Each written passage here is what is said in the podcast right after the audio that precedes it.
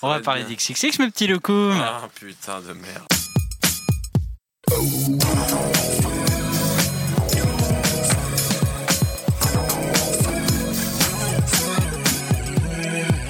Bonjour, bonsoir à tous, c'est Mehdi Maizy je suis très heureux de vous retrouver pour un nouvel épisode de No Fun. Le 18 juin dernier, seulement âgé de 20 ans, XXX Tentation était tristement abattu à peine deux ans et demi après s'être révélé aux yeux du monde avec le désormais classique Look at Me, avec deux véritables albums de son vivant, Seventeen et Question Mark. Jassé Dwayne Ricardo Onfroy s'est presque immédiatement imposé comme un artiste iconique à la croisée des genres musicaux et dont la voix avait tout pour devenir celle d'une génération. Avec une carrière aussi courte qu'explosive, autant marquée par les polémiques que les hits qu'il a enchaînés, XXXTentacion est l'étoile filante la plus insaisissable de l'histoire du rap. À l'occasion de la sortie de Skins, son premier album posthume, il nous fallait revenir sur son parcours. On en parle aujourd'hui avec Brice Bossavi. Salut Aurélien Chapuis, et qui est le Capitaine Nemo. Salut, salut Et Raphaël Dacruz. Salut Mehdi, salut tout le monde. XXXTentacion dans nos fun, c'est maintenant.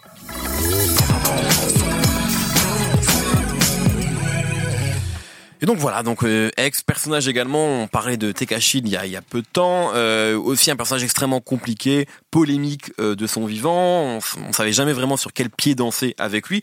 Toujours est-il qu'il a fait des, des morceaux qui, je crois, ont été importants pour beaucoup de gens, mais y compris pour moi. Je me suis surpris honnêtement dans mes tops de l'année à avoir ça des Moonlight parmi les morceaux que j'ai le plus écouté en, en 2018 euh, parce que j'ai trouvé extrêmement efficace, parce qu'il y avait une vraie proposition. Euh, Qu'est-ce que vous avez vous déjà du coup pensé peut-être de ce dernier disque Euh, Peut-être commencer avec euh, avec toi Nemo, euh, qui n'a pas qui n'a pas commencé. C'est vrai.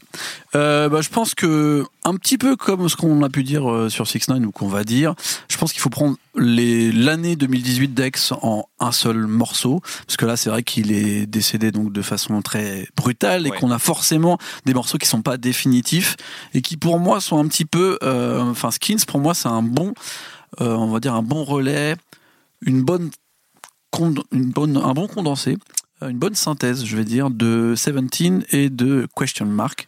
Euh, ça mélange à la fois euh, les petites idées euh, très SoundCloud rap d'aller chercher euh, une personne qui faisait des choses à la guitare, euh, qui a disparu, on se pas si c'est un fantôme ou quoi, pour les sampler par un petit gars qui fait du lofi bizarre pour finalement en faire une chanson très jolie et après derrière faire un truc hyper punk, euh, très sale, très néo-metal presque, j'ai envie de dire.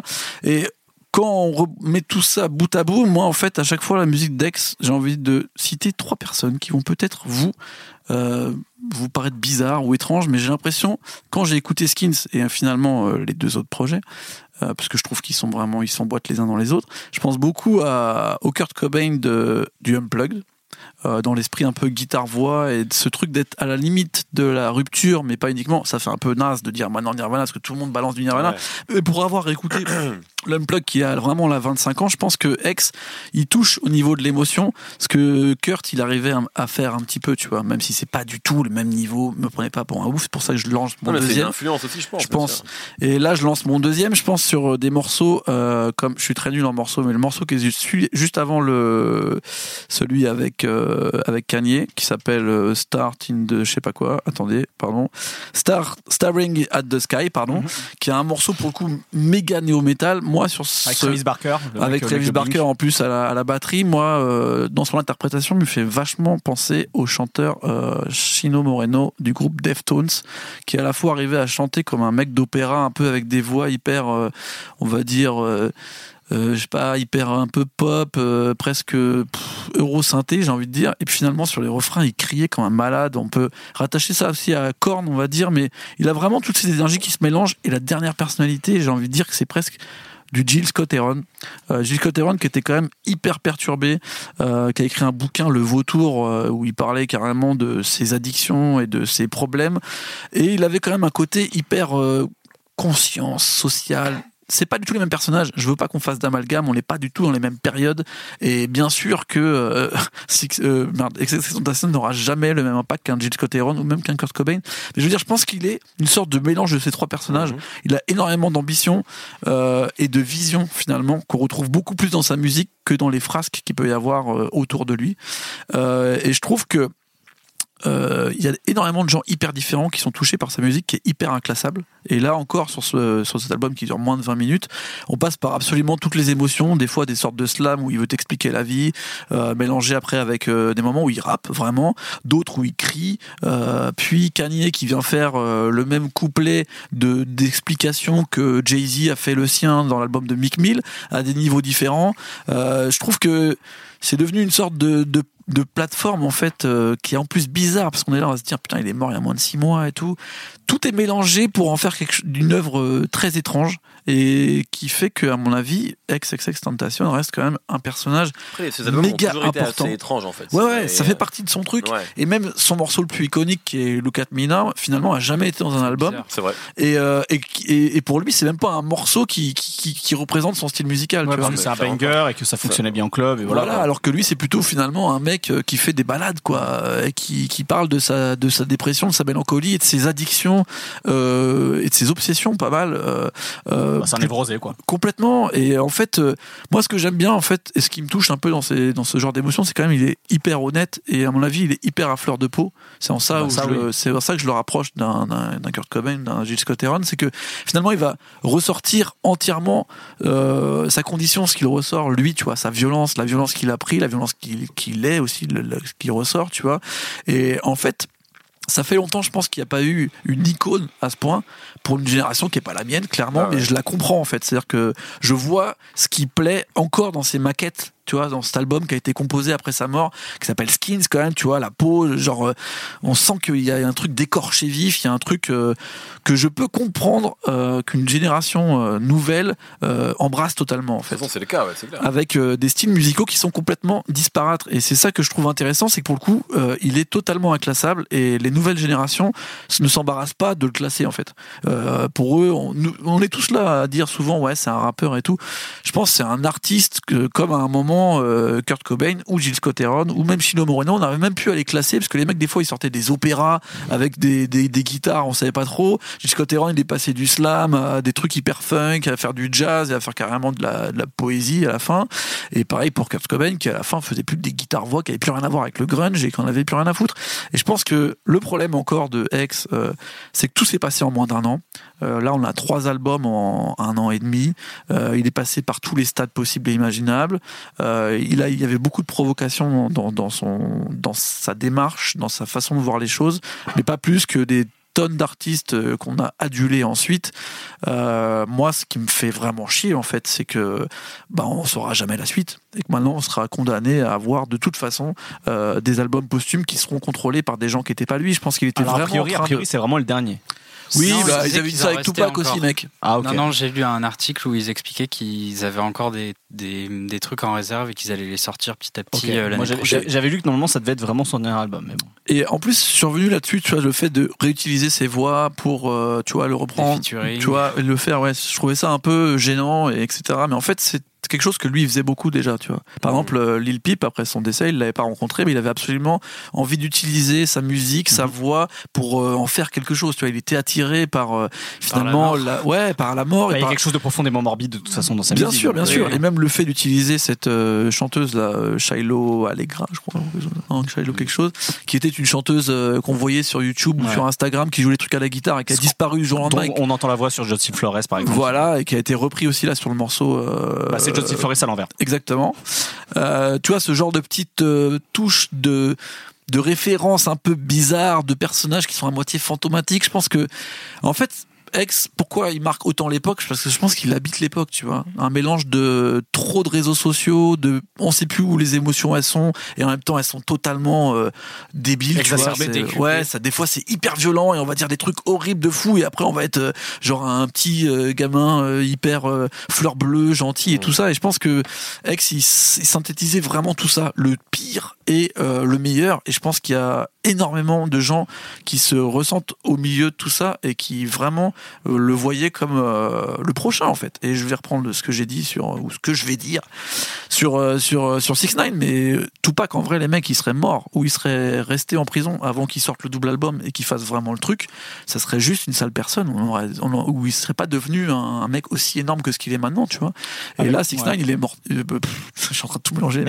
Ex, il est mort trop tôt pour qu'on sache s'il allait avoir une rédemption et un vrai, une vraie carrière après tout ça. C'est un mec qui est trop jeune, qui avait énormément de pistes, qui était énormément suivi et il s'est fait bouffer par tout Ah, ça. c'est là pour faire une comparaison extrêmement grillée, mais c'est un peu le James Dean du rap. C'est-à-dire que James Ouais. Dean, c'est trois films. Bien sûr. Euh, et et c'est aussi été le visage de toute une Une génération génération, à l'époque, notamment avec le film Fureur, La Fureur de Vivre, qui était bien sûr. vraiment un film extrêmement générationnel, comme la musique de X, effectivement. Euh, moi, La Fureur de Vivre, c'est un film que j'ai vu évidemment euh, bien après. Ah, Et je- j'ai pas, pas adoré ce film-là parce que je pense que c'est un film que quand tu, je crois qu'il est en 55, quelque chose comme ça. Ouais. Parce que quand tu vois à cette époque-là et que t'as fait, t'as, t'as 20 ans, je pense qu'il te parle énormément. Ouais. Et moi, c'est pareil, la musique de X, même si je l'ai dit en introduction, il y a des morceaux qui m'ont parlé. Ça, c'est, pas une musique qui me, qui me touche plus que ça parce que je pense qu'il y a un décalage générationnel qui est Bien sûr. très, euh, qui, qui est, qui, est, qui est un problème en fait quand t'as euh, passé 30 ans, voire peut-être même passé 25 ans, pour complètement, je pense, adhérer à la musique euh, euh, de, de X. Et c'est vrai qu'il y a un truc générationnel, James Deanien, quoi. C'est clairement ce genre d'artiste qui enterre la musique d'avant. Et Ouais, la ouais, musique ouais. d'avant, c'était les étiquettes, c'était chacun un peu dans son camp, les rappeurs dans un coin, le style de, même les styles de rap dans, dans leur coin, tu vois. Et lui, il est dans ce nouvel univers où il y a absolument aucune étiquette. Et Mm. finalement, je pense que beaucoup de gens euh, qui, qui critiquent, enfin, je veux dire, qui estiment sa musique en l'écoutant, euh, cherchent ça quelque part, Mm, tu vois. Et même ce hein. truc de emo rap, ça veut rien dire. C'est une catastrophe. Et je pense que tu peux pas mettre euh, X, même Lil Peep et 6 9 dans une même Euh, Surtout barque. que, enfin, les quand même, comme on disait à Rennes, c'est que les Morap, on en parlait des Younglin, et Younglin et X, c'est vraiment pas du tout la même musique, pas la même énergie, donc c'est vrai que. Puis il y a met- la dépression, tu oui, vois, on met- mais- ouais, voilà, c'est ça en fait, il faudrait appeler ça autrement, ouais. Euh, Brice. Euh, surtout, juste pour compléter ce que disait Nemo, ce qui est assez, assez impressionnant avec XXX Temptation, c'est qu'en un an à peine, il est déjà cité par certains rappeurs comme euh, une, une influence, une référence. Euh, faut savoir quand même que Kendrick Lamar, au moment de la sortie de Seventeen, je crois, Il disait qu'il avait adoré l'album. Voilà, avait déjà, lui, C'est enfin. un de euh, ses rappeurs préférés. pour le coup, alors qu'il est pas de la même génération, mais capté effectivement tout ce qui se passait et avait fait un tweet extrêmement élogieux Ouais, sur, sur lui. Et, euh, et c'est ça qui est assez fort en si peu de temps. Et même au niveau bah, commercial, c'est un des, des rappeurs qui a le plus vendu cette année dans les charts aux Ouais. États-Unis. Euh, il, fait des, il a fait des chiffres euh, dingues quoi, avec Sad, avec euh, Question Mark, euh, l'album d'avant.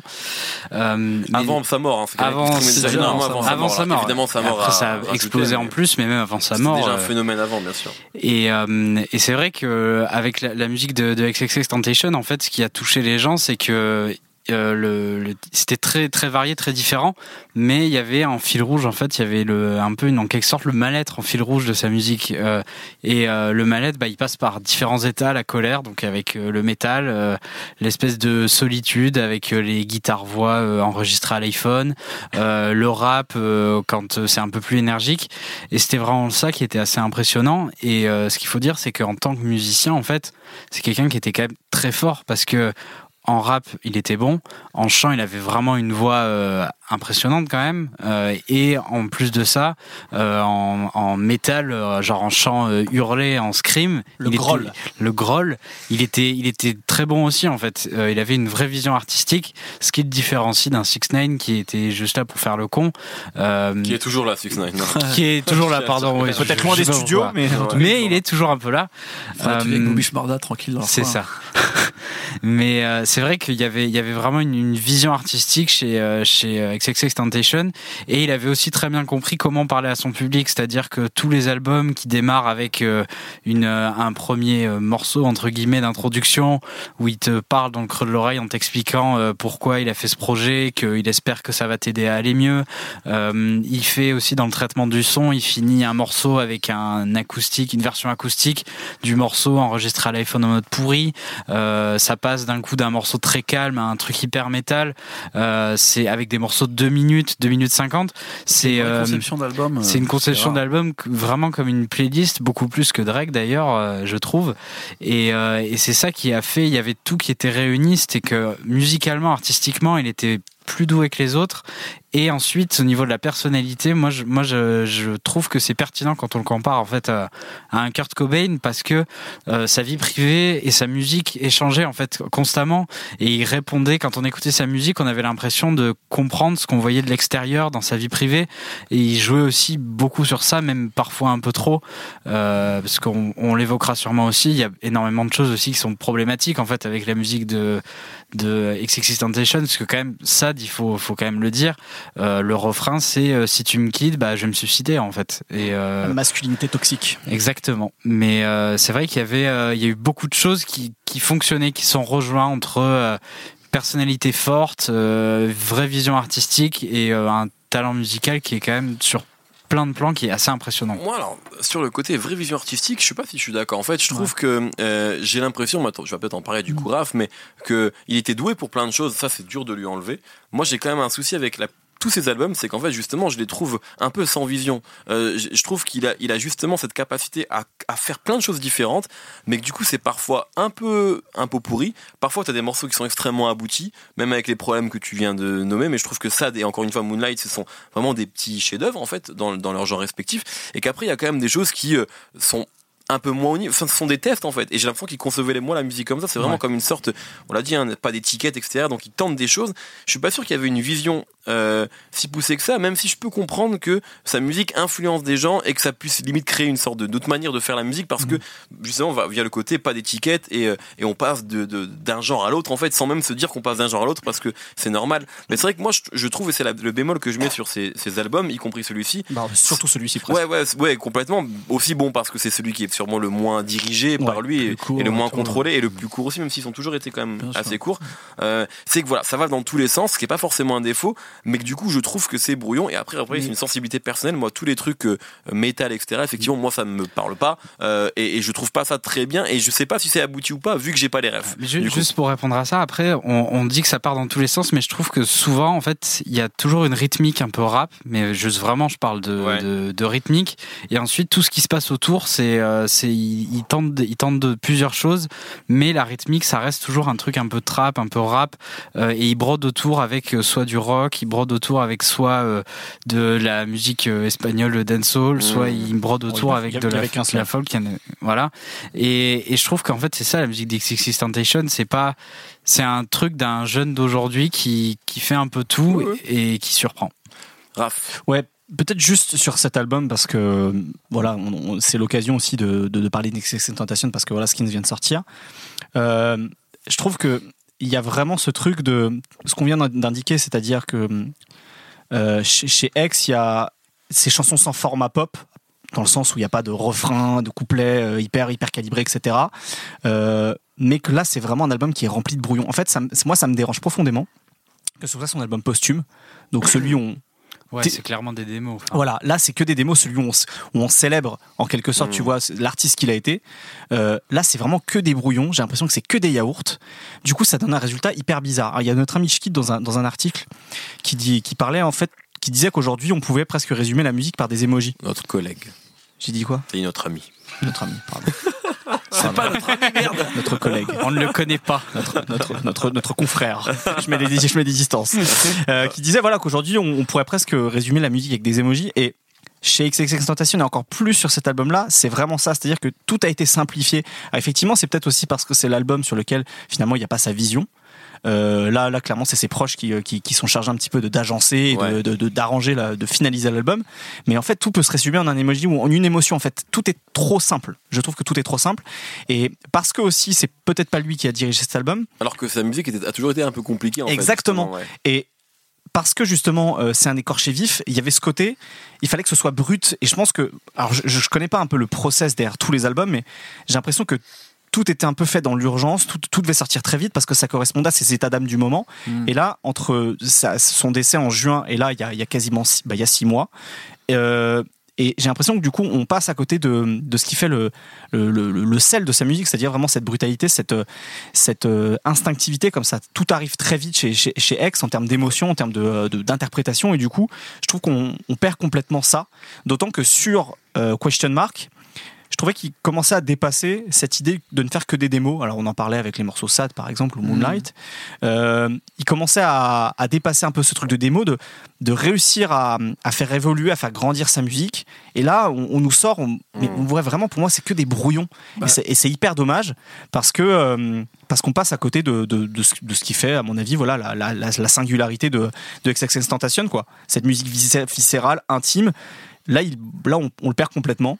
Moi, je pense que Et euh, ju- ju- juste pour finir, il Mm. y, a, il y a un truc qui est très symptomatique à mon avis aussi, c'est que euh, le, le- le- pas, alors pas le premier morceau qui est l'intro un peu explicatif avec la voix de robot là, mais le, le morceau suivant, Guardian Angel, ça. ça reprend Jocelyn Flores à l'envers. Donc Jocelyn Flores, c'est son premier petit tube, on va dire, tu vois, où il Après Look at Me, quand même. après oui. at Me, voilà, euh, qui a dans lequel, comme tu disais, il, euh, Nemo, il reprenait cette voix de, de, de chanteuse sur Instagram, qu'il samplait, sur lequel voilà exactement, qui sur lequel il mettait un beat et il chantait lui-même, il rappait.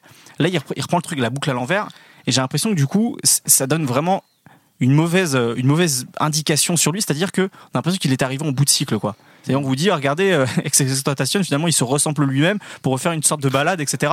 Alors qu'en fait, il, a montré avec les morceaux ça, des plein d'albums, de, de morceaux, pardon, sur Question Mark, qu'il pouvait faire aussi autre chose.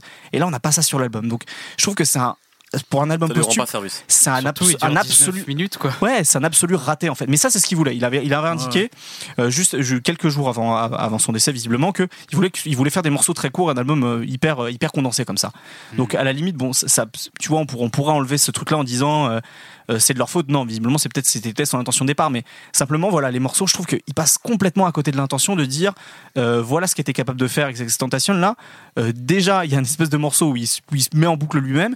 Et bon, voilà, on a, on a que des brouillons, des yaourts. Et je trouve ça un peu gênant et presque cynique, en fait, qu'à l'époque du streaming où on sait que les morceaux vont très bien marcher très vite parce qu'en plus, avec Tentation, il y a cette Mhm. aura autour de lui. tu le disais, Nemo, il touche les gens parce que voilà, il- c'est c'est brut, c'est de l'émotion. Bah, on, vous- on vous livre des, des- on vous livre ces espèces de, de, de brouillons euh, que vous allez écouter parce que les- le public en- a envie d'écouter des nouvelles choses. Je, je trouve, enfin, je trouve ça hyper dommage, quoi. Je pense qu'il fait un peu la boucle avec euh, plus euh, Seventeen, justement, parce que c'est le même réalisateur qui est quasiment dessus, qui s'appelle euh, John Cunningham, qui est pas mal aussi sur euh, Question Qui est Mark. sur Et- tout le disque, euh, je trouve. Ouais, et là c'est vraiment lui qui prend le projet Ouais. au accord. Euh, Même c'est lui qui a donné son accord pour dire, par exemple, Kanye, faut qu'il soit sur l'album parce que j'en ai parlé souvent avec X et il, voulait en a l'avoir. parlé souvent. Il voulait l'avoir. Il parlait souvent de la musique de Kanye. Donc pour lui, c'était un peu lui le gardien des clés de, ce projet-là, qui, à mon avis, comme tu le dis, est un projet euh, peut-être, euh, on va dire, de transition.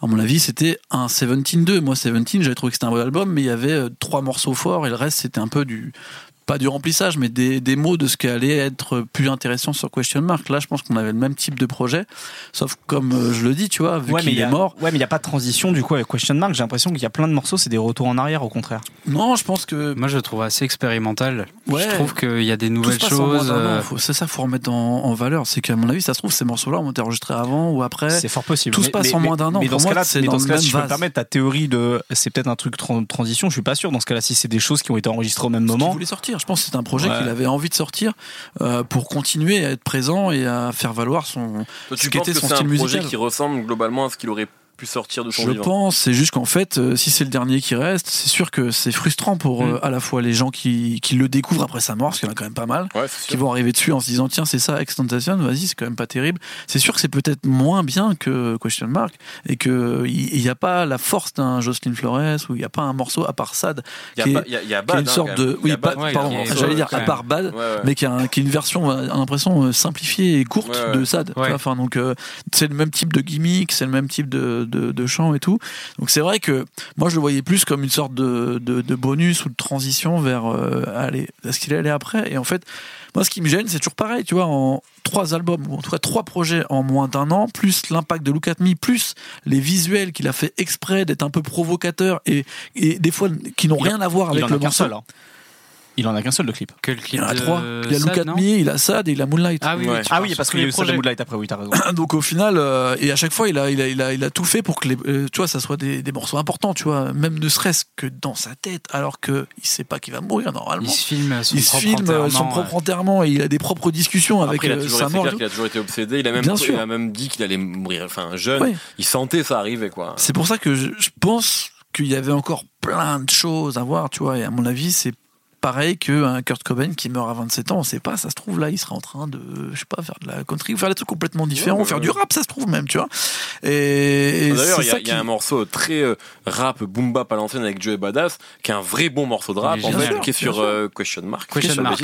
Et donc voilà, donc c'est vrai que ça revient sur le côté un peu surdoué, euh, comme ça, qui savait faire euh, plein de choses très différentes. Mm. Euh, moi, j'étais pas un fan de tout ce qu'il faisait, mais effectivement, ce morceau-là, par exemple, je l'adore, comme j'adore ça, comme l'ai dit. Donc c'est vrai qu'il était capable de faire, donc il aurait peut-être pu faire un album euh, 90s, euh, euh, tu vois, boom bap, il aurait pu le faire, il aurait su le faire, en tout cas, c'est clair. Mais encore une fois, je pense que il faut le redire, sa personnalité était tellement forte que ça faisait partie de sa musique en fait Ouais. d'aller dans tous les sens. Et c'est en ça qu'il a un peu redé- redéfini peut-être l'image d'artiste euh, d'artiste en rap Mhm. où euh, on peut euh, s'imposer, plaire aux gens sans avoir un son précis. Mais euh, c'est clair que il faut, faut, faut l'accepter ou pas l'accepter. Euh, on verra, on verra peut-être dans les prochains mois si d'autres artistes essaient à faire des trucs complètement différents sur le même disque. euh, mais c'est c'est pas facile à faire quoi mais euh, c'est ça qui, est, qui aurait été hyper intéressant avec lui et je trouve que sur Skins bah il expérimente encore notamment euh, le morceau Train Food où on entend un bruit de train Ah, ça, euh, Avec un piano continu avec comme un ça. piano continu euh, ça c'est ça, des c'est ça qui me fait penser à Jill Scott Heron. Ouais. Des trucs Ou, un peu bizarres. euh. ou même dans le traitement du son il expérimente des choses enfin Mais le problème, c'est que, enfin, je- encore une fois, je suis même pas sûr que ce soit lui qui l'expérimente aussi. C'est ça le problème. Oui, Bah, non, ça, c'est ça, on saura toujours le oui, effectivement, sur un, disque que entre ce qu'ils disent dans la presse qu'il avait fini le disque avant de mourir et après ils ont passé six mois dessus on Après, pas. sinon, on va voir le Real et on- on- exactement On va aller voir John Cunningham. Bon, très bien. Merci, monsieur, en tout cas, euh, pour vos avis sur XXXTentacion et sur Skins. Euh, L'heure des coups de cœur en lien ou pas avec euh, euh, le défunt XXXTentacion, Raph? Euh, on va rester dans le rap américain avec un, petit genou aussi qui lui aussi euh, pareil il expérimente des, formats un peu différents alors il va pas dans des genres musicaux il c'est pas un explorateur comme euh, comme X et puis euh, surtout c'est pas un mec complètement dépressif au contraire c'est quelqu'un plutôt de, de, joyeux il s'appelle Hakim Carter si vous fouillez un petit peu dans les crédits, vous avez peut-être déjà vu son nom. Il a produit sur sur l'album de J-Rock. Il a aussi produit un morceau sur la BO de de Black Panther. On connaît ni son visage ni d'où il vient. Mais euh, comme toute la gé- génération SoundCloud, il teste voilà des, nouveaux formats, des chansons qui durent rarement plus de deux minutes. Euh, mais euh, il rappe hyper bien. C'est c'est hyper entraînant en fait comme musique. C'est du du SoundCloud rap, mais pas avec cette espèce de, posture euh, posture faussement cool. euh, je m'en bats les couilles, etc. Euh, ça reste quand même un branleur quoi globalement. Mais euh, voilà, il, pro- il produit très bien. Si vous avez aimé les instrus qu'il a fait sur l'album euh, de, de J-Rock, ça devrait vous plaire. Et en plus, euh, mine de rien, il est, euh, euh, il y a Cardo qui l'a pris sous son aile, donc le producteur Cardo. Donc euh, exactement, Cardo God Wings. Euh, et donc voilà, son dernier EP, qui est complètement supervisé par Cardo, ça s'appelle The Sound of Bad Habits, c'est sorti en octobre. Et je trouve que c'est un peu un, un upgrade, voilà, du, du SoundCloud rap, c'est-à-dire ces espèces de sonorités hyper bizarres. Pas forcément très saturé chez lui, mais voilà, du, du, du- du son chelou euh, et du rap un peu un peu débile, mais ça fonctionne hyper bien. Il est pas encore hyper hyper connu, mais je pense qu'il il mérite justement d'être un peu plus reconnu. Hakim Carter. Brice. Euh, sur toute la, la scène SoundCloud rap, il y a, y a un type que j'aime bien. J'avais déjà mis en reco un ancien projet il y a un an ou un an et demi. C'est Wi-Fi's Funeral euh, qui vient de sortir un EP qui s'appelle sobrement Leave Me the Fuck Alone. Euh, et c'est Bah, du. Tranquille alors, merde. Bah désolé, Wi-Fi's Funeral, je vais quand même t'emmerder. Et qui est un rappeur de Floride, très SoundCloudien, très morbide, qui parle de la mort. Et en même temps, il rappe bien et les prods sont toujours très bien. Il arrive toujours à bien rentrer dans ses prods, à faire des trucs hyper efficaces. Et du coup, je vous reconseille, euh, je vous conseille Leave Me the Fuck Alone. Nemo. Euh, pour le coup, moi, ça sera pas par le côté iconoclaste de X, mais malheureusement pour la violence dans le rap, deux semaines après le décès par fusillade de X, il y a un rappeur euh, de Toronto qui s'appelle Smoke Dog qui s'est fait flinguer aussi devant un club, en même temps qu'un autre rappeur, qu'on- lui on n'avait pas cité, qui s'appelait Koba Prime, qui était peu connu. Et en fait, euh, il y a deux albums qui sont sortis il y a pas très longtemps. Euh, celui de Prime Boys, euh, un groupe de Toronto, donc, qui regroupe notamment Jimmy, Jimmy Prime, euh, tu sais, le rappeur de Toronto de l'époque, mais aussi Jay Weiss, euh, notamment. Et ils ont sorti leur premier album qui s'appelle justement Coba World, en hommage euh, à leur pote qui s'est fait flinguer, et qui est exactement ce que j'aurais voulu de, de cette époque de Toronto il y a quelques années. C'est-à-dire que ça, ça, ça chante hyper bien, il y a grave de propositions musicales, il y a quasiment toutes les idées de Travis Scott, des fois mieux fait. Ça s'enchaîne très bien et c'est très cool. Et en même temps, Smoke Dogg a aussi sorti son premier album solo il y a deux semaines. Et pour, là, pour le coup, là, ça fait c'est une ambiance très anglaise. Un, je me rappelle plus du nom exactement de l'album vu que je suis très nul en nom, mais il y a Struggle dedans et je pense qu'on sent vraiment le struggle de Toronto dans la voix de Smoke Dogg et il y a beaucoup d'influ- d'in- d'influences euh, anglaises comme euh, A.G. Tracy, euh, je crois qu'il y a aussi Skepta sur l'album et on retrouve aussi toute la scène de Toronto et en fait ça fait vraiment le lien que Drake nous vend depuis toujours entre Toronto et la scène grime et donc je recommande moi je les ai pris un petit peu en retard surtout le Prime Boss je recommande d'écouter ces deux albums pour se remettre un peu au goût du jour de ce qui se passe euh, réellement à Toronto dans les bas-fonds. Très bien, merci beaucoup, merci Nemo, merci Brice, merci Raph, merci Quentin, la technique. Retrouvez-nous tous les vendredis sur binge.audio. Plein de bisous, prenez soin de vous. Binge.